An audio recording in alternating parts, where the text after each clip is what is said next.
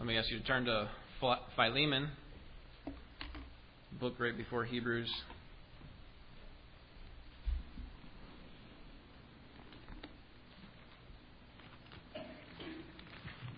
Here in Philemon, we have a wealthy church member who has abandoned, who was abandoned by Onesimus, and Paul is writing this short letter that we're going to look at today in order to um, try to influence reconciliation between Philemon the master and Onesimus the slave.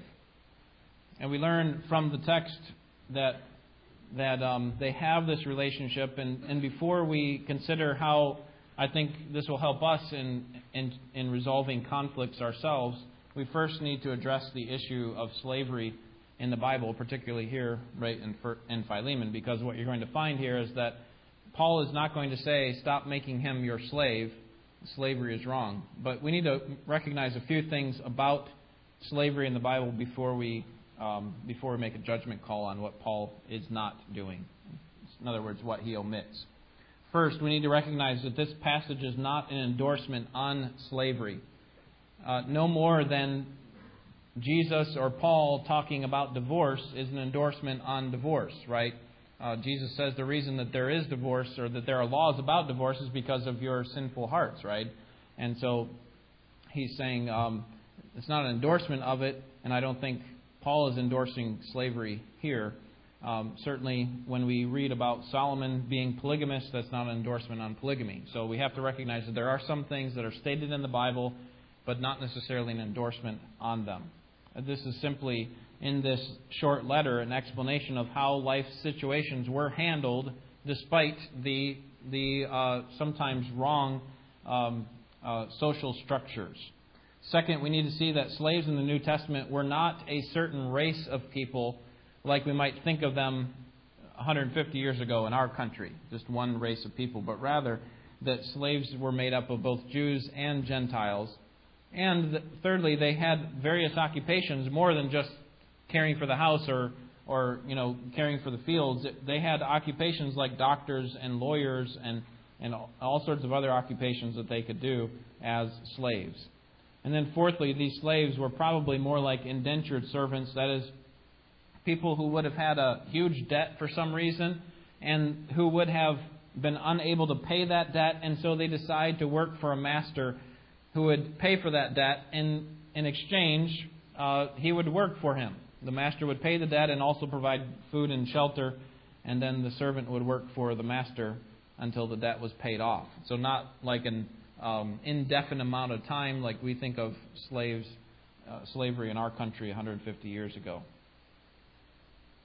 So, we ought to be disgusted at slavery, both in our country, certainly, but also in, in, in the scriptures. But we also need to recognize that Paul is not endorsing slavery. His job is not to change the political structure and, and, economic structure that the society had already set up, but rather to show how the gospel is applied in those, what we could call unfair social, social structures.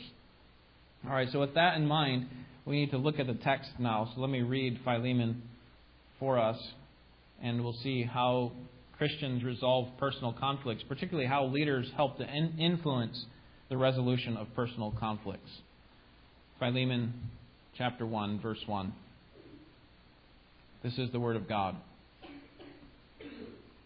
Paul, a prisoner of Christ Jesus, and Timothy, our brother, to Philemon, our beloved brother and fellow worker, and to Apphia, our sister, and to Archippus, Archippus, our fellow soldier, and to the church in your house.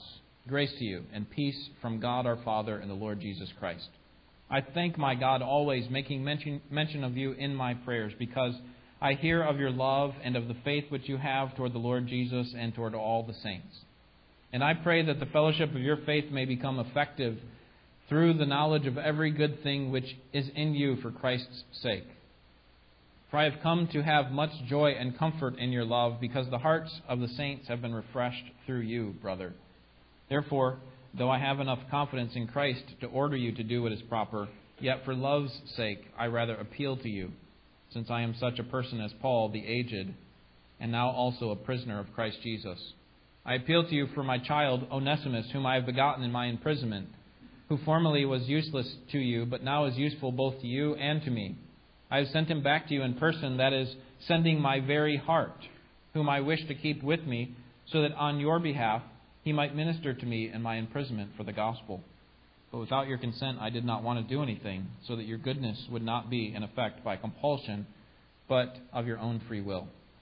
For perhaps he was for this reason separated from you for a while, that you would have him back forever, no longer as a slave, but more than a slave, a beloved brother, especially to me, but how much more to you, both in the flesh and in the Lord. If then you regard me as a partner, accept him as you would me. But if he has wronged you in any way, or owes you anything, charge that to my account. I, Paul, am writing this with my own hand. I will repay it, not to mention to you that you owe to me even your own self as well. Yes, brother, let me benefit from you in the Lord. Refresh my heart in Christ. Having confidence in your obedience, I write to you, since I know that you will do even more than what I say.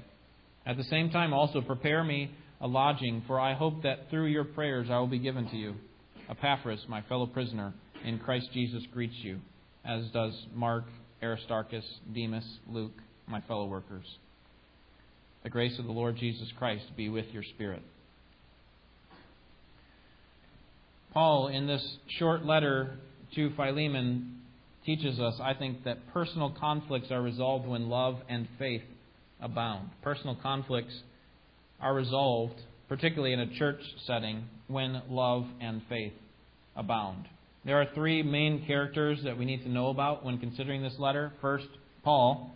Paul is the author. You see him there in verse 1. He's writing there along with Timothy. Timothy, very likely, is the, the, the one who's having the letter dictated to him, the secretary, the amanuensis. He's writing, Paul is writing from prison in Rome in AD 61. Um, he, he sends the letter at the same time as he sent the letters to the Colossians and the Ephesians, as, we, as I mentioned as in our study in Colossians. And very likely the, the deliverers, the messengers of this letter, are Tychicus and Onesimus. So Onesimus, the slave, is actually bringing the letter to his master, to the church, to have it read. And so the first character is Paul. The second character is Philemon. He's found in the second part of verse 1. 2. Philemon, our beloved brother and fellow worker. And what we know about Philemon from this text is that he is a Christian. It says there, he's our beloved brother and fellow worker. And then Apparently, he's a husband because Paul also says to Apphia, our sister, so very likely he's married. And then Archippus, I think, is probably his son. So he's Philemon is a Christian, a husband, and a father, very likely. And he's also a wealthy church member because he has a large enough house to be able to hold a church gathering there. You see that at the end of verse 2. It says, To Archippus, our fellow soldier, and to the church in your house. So again, they didn't have church buildings at this point in the first century, the beginning of the church. Um, they would meet in people's houses that had big enough house to hold that that many people, and so he likely lives in Colossae. Very likely was saved under the ministry of Paul when he was in Ephesus. Um, but he, he lives in Colossae since Onesimus is from that area, and we saw in Colossians chapter four that that um, that that Onesimus uh, was likely a member of the church there, or would be a member of the church there in Colossae. He's, Paul says to them, "Welcome him. He's one of your own now. He's he's he's your brother, so welcome him." So apparently Philemon is a member there at that church as well. And then the third character, we have Paul, Philemon, and then Onesimus is Philemon's runaway slave. We don't uh, hear his name uh, until verse 10. I appeal to you for my child. Onesimus was under the authority of Philemon at some point as his slave, and then he abandoned him. And look at verse 18 because it looks like he took some things as he went. Paul says, if, if he, Onesimus, has wronged you, Philemon, in any way or owes you anything, charge that to my account. So when he left, he may have stole some things, and if he did, then, then charge that to my account. But at some point in his fleeing from Philemon, Onesimus comes into contact with Paul.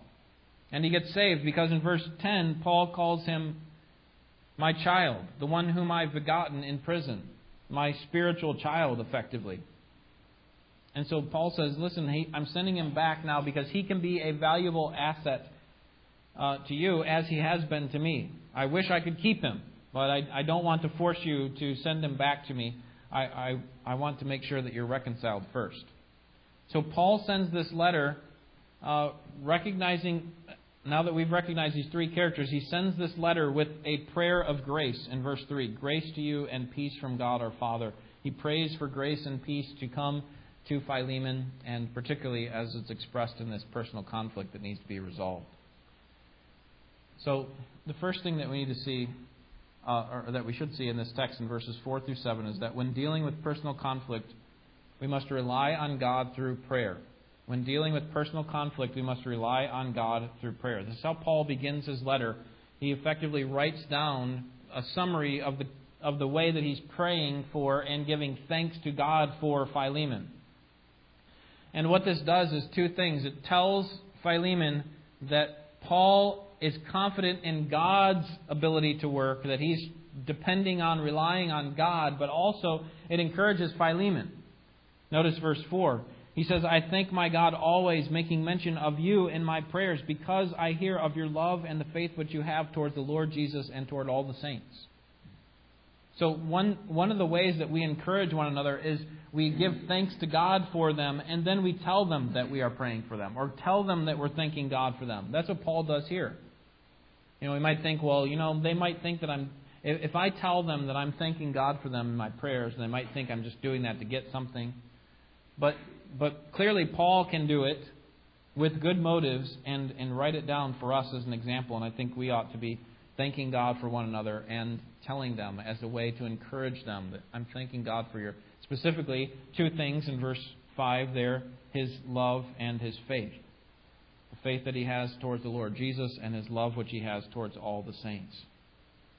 So Paul thanks God and tells Philemon that he thanks God for, for his faithfulness.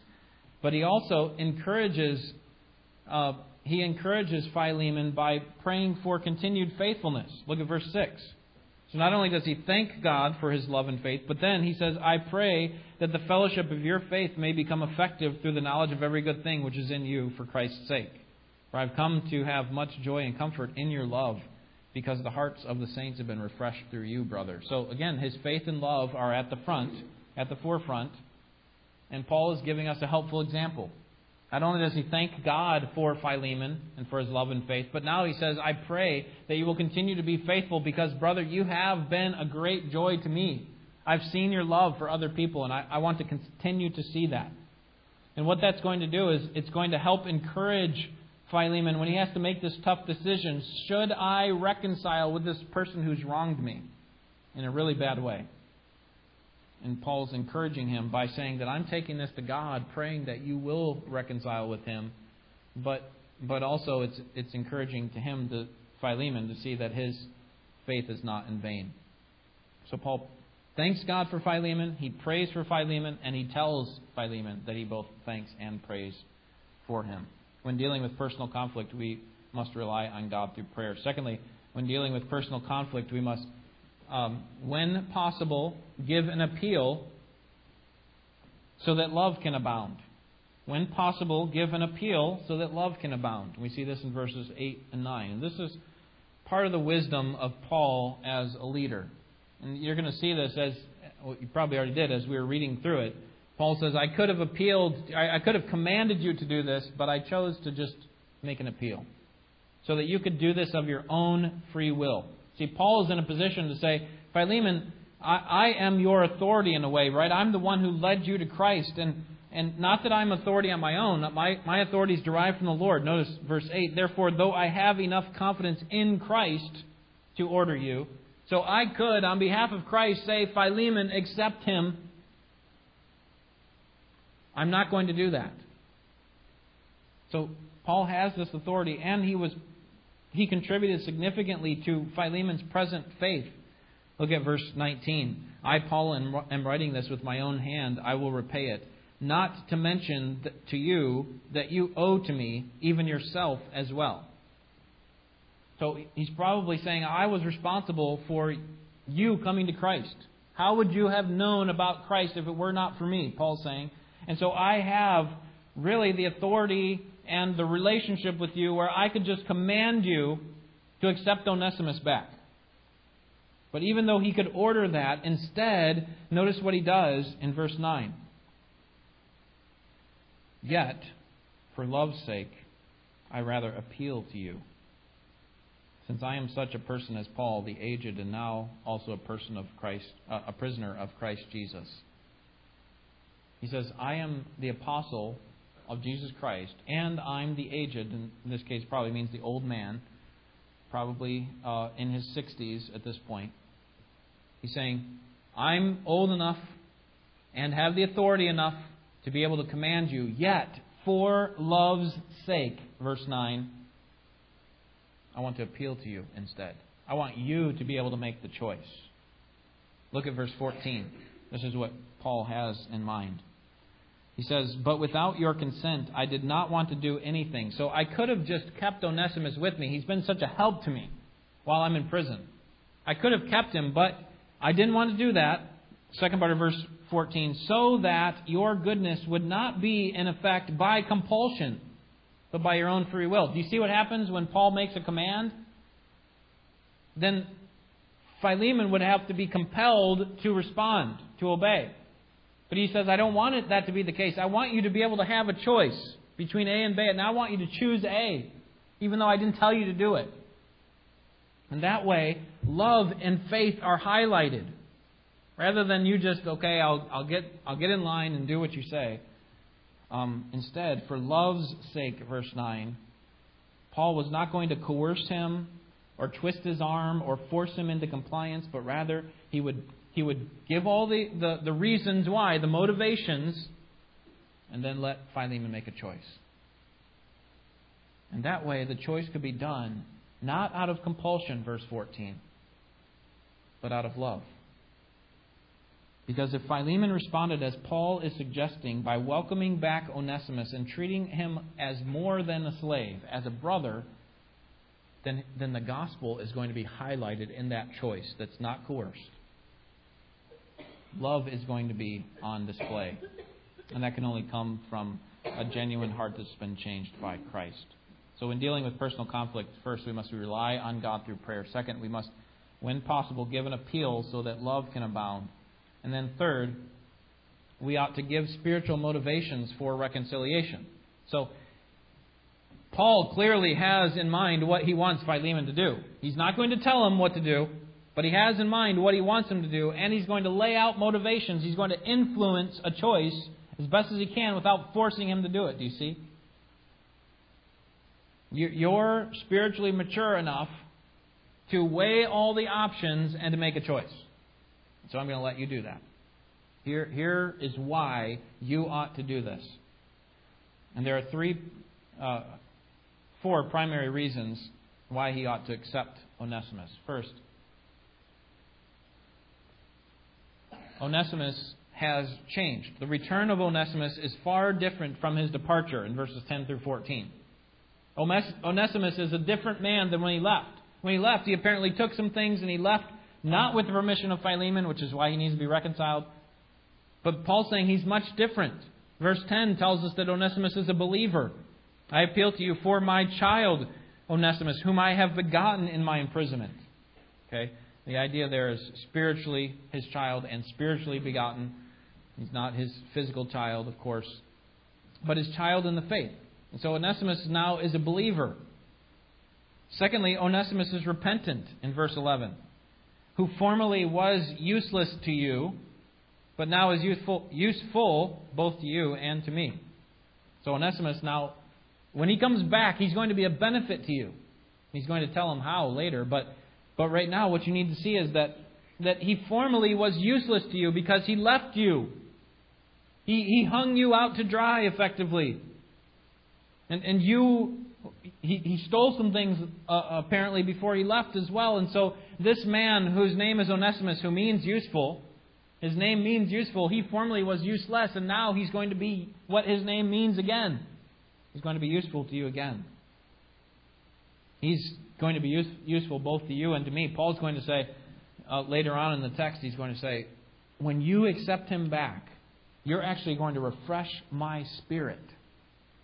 So then Onesimus gives a double blessing effectively. He blesses you by becoming more like a brother than a slave, and he blesses me because now you have been reconciled together.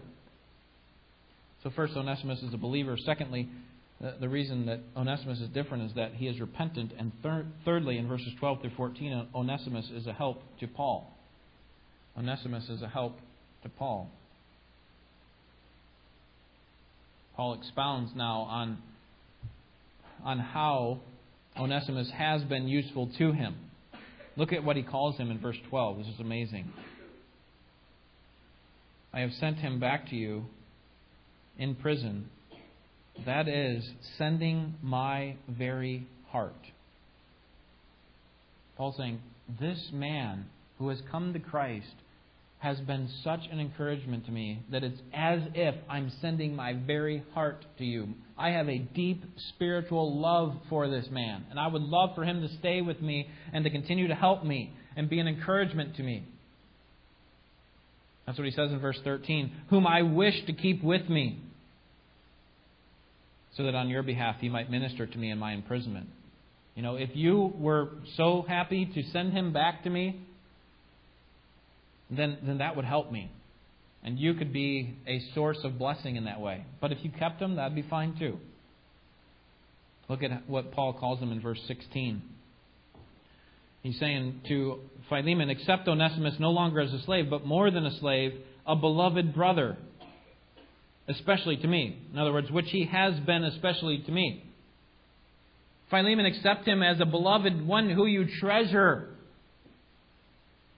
because that's what he's been to me. Both in the flesh and in the Lord, he has been my beloved brother. So the first reason that Paul gives for Philemon to accept Onesimus is that Onesimus is far different from when he departed. The second reason is that God may have orchestrated these events. God may have led, led him back to you. The return of Onesimus might have been orchestrated by God in verses 15 and 16. Paul continues to appeal here to Philemon and gives further details about his desire. Look at verse 15. For perhaps he was, for this reason, separated from you for a while, that you would have him back forever. Paul's saying, What I want to see is that you accept him back as more than a slave. Not just a slave, but as a brother. And maybe he left in the first place so that this could happen. In other words, if he had stayed with you, Philemon, he may not have come to Christ. And so, what if God allowed him to leave you for this time so that he could be saved and restored back to you as more than a slave? That you could welcome him now as a brother as a slave and a brother. Perhaps, notice that word, verse 15, perhaps. See, Paul doesn't know for sure if God's doing that or not. If that's what God had in his purposes, but he's saying, in my mind, very well, God could be working in this way to allow him to run away so that he would be in a much better state than he was before. Now, a believer and repentant and willing to be restored. He left as a conniving, unbelieving slave, and now he's going to return as a repentant, believing slave and brother. So welcome him. Just like the father welcomed back the prodigal. The return of Onesimus is far different from his departure. The return of Onesimus might have been orchestrated by God. The third motivation is found in verses 17 through 20 that the return of Onesimus will be financially costly but spiritually rewarding financially costly, but spiritually rewarding. Here, Paul continues to appeal to Philemon's love and faith that we saw in his prayer and his thanksgiving to God. And here he calls on Philemon to be loving and faith filled by welcoming Onesimus. So, in other words, he lays out what he expects of him. Again, I'm not going to command you, Philemon, what to do, but here's what I think you ought to do. And here it is in verse 17. First, welcome him. Welcome him. If then you regard me a partner, then accept him as you would me. Paul now appeals to Philemon to welcome or accept him. Paul, Paul's saying, Philemon, we're partners, right? We're on the same team. And so if we are partners, recognize that I'm also a partner with Onesimus. He's my partner. How would you accept me, Philemon, if I came to you? Would you not welcome me? In fact, he's going to say that later. Prepare a room for me, because I'm coming. And that's exactly how Philemon would welcome Paul. He would accept him. He's saying, Listen, Onesimus and I are just alike. So accept him as you would accept me. He is my partner, my child whom I have begotten, my very heart, verse 12, my beloved brother. And so welcome him. Accept him. Accept him as a partner. Second thing Paul Paul uh, says to Philemon in verses 18 through 19 is to charge his debts to me. Paul wants to see Onesimus reconciled, not to have something kind of hanging over his head the rest of his life that, you know what, you stole from me back there, but rather that reconciliation would really happen. And so Paul's saying, if there is anything that's still owed to you, I want you to be paid for that. And so I'm willing to give up some of my own money. I'm going to have to work extra, perhaps, whatever the case. But, but tell me how much that is, and I will pay it. How could Paul do such a thing? I mean, Paul had enough challenges financially of his own, didn't he? How could he say that I'm, I'm willing to pay for this man's debts? And I think the answer to that is not very hard to understand. That is that Paul knows what it's like to have a debt paid for him. Paul knows what it's like to have a debt forgiven. In fact, if you are in Christ, you know what that's like as well. Because that's exactly what Christ did for you at the cross. That you and I had an impossible debt that we owed to God because we had sinned against Him. But for all those who believe, Christ effectively said what Paul says to Philemon In whatever way the sinner has wronged you, Father, charge it to my account.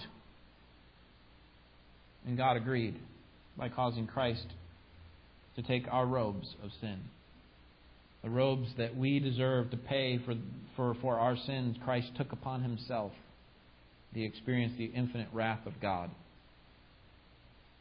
See, we have been forgiven an enormous debt, and so we can be willing to, to show mercy to other people, as Paul does here. Paul is showing mercy to Onesimus because Paul had received mercy himself from Christ. And so Paul makes this clear in verse 19 that that's what he wants to do. He says, I'm writing this with my own hand. And then he finishes here by saying, Listen, you know, again, I could order you by authority, and because of all the things that I've done for you, you owe me, but I'm not going to use any of those two cards my authority or that you owe me. Instead, I'm going to appeal to you and just ask you to welcome him back. In verse 20, we see Paul's third request. First, welcome him. Second, charge his death to me. Third, encourage me with your response. When Philemon responds to Paul's request with faith and love, it actually will serve as an encouragement to Paul. Look at the text, verse 20. Yes, brother, let me benefit from you in the Lord. Refresh my heart in Christ. How is he going to do that? How is Philemon going to benefit Paul? How is he going to refresh his heart? The answer is by doing verse 17. The answer is by doing verse, verses 10 and 11, right? That, that he would accept Paul's appeal and restore Onesimus as a beloved brother. Paul had already said in verse 7, you know, you have been in the habit of, of refreshing other saints with your love and your faith. Other saints are growing in Christ and being encouraged. And now, would you refresh me by taking back Onesimus? If you want to continue to refresh believers, then, then welcome him back. So if Philemon responds to Paul's appeal and these motivations, it will show Philemon's generous love for Onesimus, who has wronged him, and it will highlight the gospel. And the result will be that Paul will be spiritually refreshed. So the return of Onesimus is far different from when, it, when he departed. The return of Onesimus might have been orchestrated by God. The return of Onesimus will be financially costly to Paul, but spiritually rewarding to him as well. And then, number four, the return of Onesimus, the fourth motivation, will be followed by the return of Paul. In other words, Paul is coming home. Paul is coming to their church. That's not his home, but this may sound like an incidental travel note that we might just skip over. Well, it's the end of the letter. He's just kind of telling his plans. But I think Paul is actually putting a little bit more weight on the choice that Philemon has to make. Right? I'm going to come there, and when I come, how awkward would it be if you didn't welcome him? Again, he's not forcing him, he's not twisting his arm, but he's saying, I'm going to be there. When I come, you know, prepare a room for me, verse 21 having confidence in your, or verse 22 he says that, but verse 21, having confidence in your obedience, I write to you, since I know that you will do even more than what I say. I mean, it would be one thing if Paul said, Here's what I expect of you. Here's what would be great for me to see of you that you would welcome Onesimus. And I'm going to send a messenger to see how that turns out. But here, Paul's saying, verse 22, prepare a place prepare a room for me because I'm coming soon. And so don't just give me lip service that you've welcomed him back. I'm going to see it in person. I'm coming soon. Paul has already shown that he desperately wants to see Onesimus restored to Philemon, and now he's coming in person. And Philemon would not want to disappoint. He closes with some greetings from some fellow believers that are with him. We talked about those when we looked at Colossians, so I'm going to pass over there, pass over those, and then verse 24, 25, he finishes the prayer of grace, that grace would be given to him in his spirit by the Lord Jesus Christ.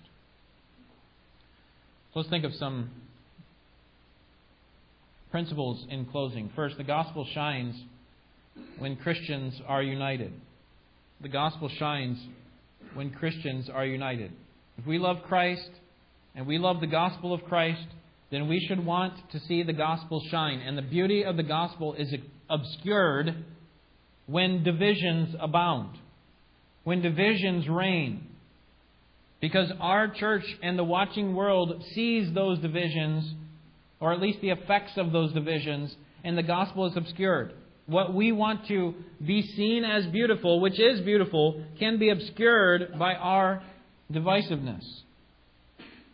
And Paul was receiving great benefit from Onesimus working with him, and it would have been in his best interest, humanly speaking, for Onesimus to stay with him and to help him with his physical supplies and his spiritual encouragement. But Paul knew that Onesimus had a responsibility to, res- to be restored to his master.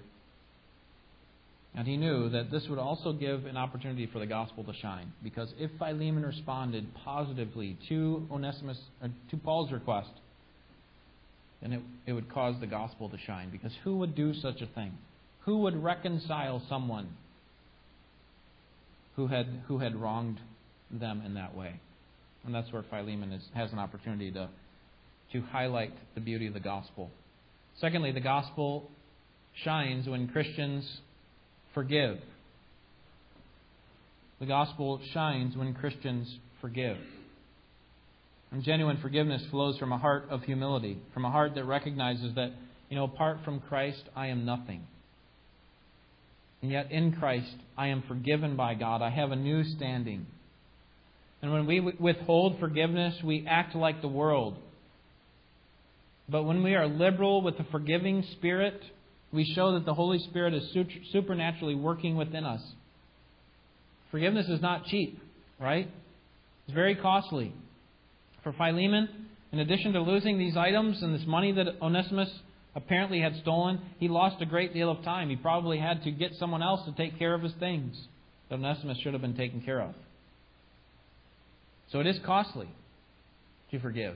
It might feel better to hold a grudge, but, but the gospel shines when Christians forgive. And then, thirdly, the gospel shines when Christians sacrifice personal rights and this is the wisdom of Paul in his leadership in not forcing Philemon to do whatever Paul wanted him to do. Instead, he allowed he appealed to him and allowed Philemon to make a choice. See, Paul had every right to invoke his authority and call in favors. You owe me, Philemon. But instead, Paul sacrificed all those rights that he had so that the gospel would shine. And I think Philemon appreciated that, right? That, that Paul treated him like, like a mature Christian who actually could make a good choice. But you know who I, I think appreciated it more? I think Onesimus did. I wonder if Onesimus even knew what was in this letter.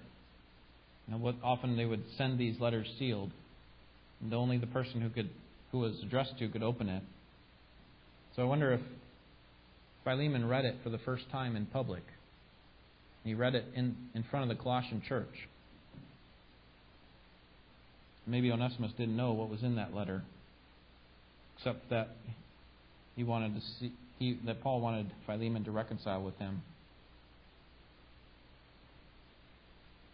But I imagine that as Philemon read that letter, if that were the case, in the presence of the church and Onesimus is under its hearing, Onesimus had to get emotional when, when he heard the part where Paul said, Accept him as you would me. And if he owes you anything, charge it to my account. I mean, what did Onesimus do to deserve that kind of mercy from Paul? See, Paul could have said, Do it. This is the best thing. You have to do this. Instead, he appeals to him on the basis of mercy, love, faith. Well, what is the rest of the story? What happened? I mean, did Paul's letter work? Did Philemon welcome back Onesimus, or did he burn the letter in disgust? Well, we know he didn't burn the letter in disgust because we have we have it preserved all these years later. And it seems like if, if it is preserved, that Philemon actually not only didn't throw it away or or or um, get upset when he read it, but actually he probably treasured that letter and appreciated that Paul would appeal to him so kindly. And as a response, I think Philemon did did welcome him. He did restore him. He did forgive Onesimus. And there's some evidence from church history that this is the case, because Ignatius, one of the early church fathers in the second century, the early 100s, wrote a letter to the church at Ephesus, and the name of the pastor, some 50 years after Paul wrote that letter to Philemon, the name of the pastor was Onesimus. Now, it could be coincidental, could be another guy by that name, but it also could be this man here could have been the one who actually responded in faith to, uh, or, responded by, by growing and, and becoming a vital part in the church there in that region. We can't know for sure. It's obviously speculation. Uh, we can only rely on the scriptures. Um, but when we get to heaven, I'm sure we can ask Onesimus what ended up turning out. How did that all turn out between you and Philemon? And for the sake of the gospel, Paul appeals to Philemon, to his love and to his faith, so that the gospel can shine. Let's pray.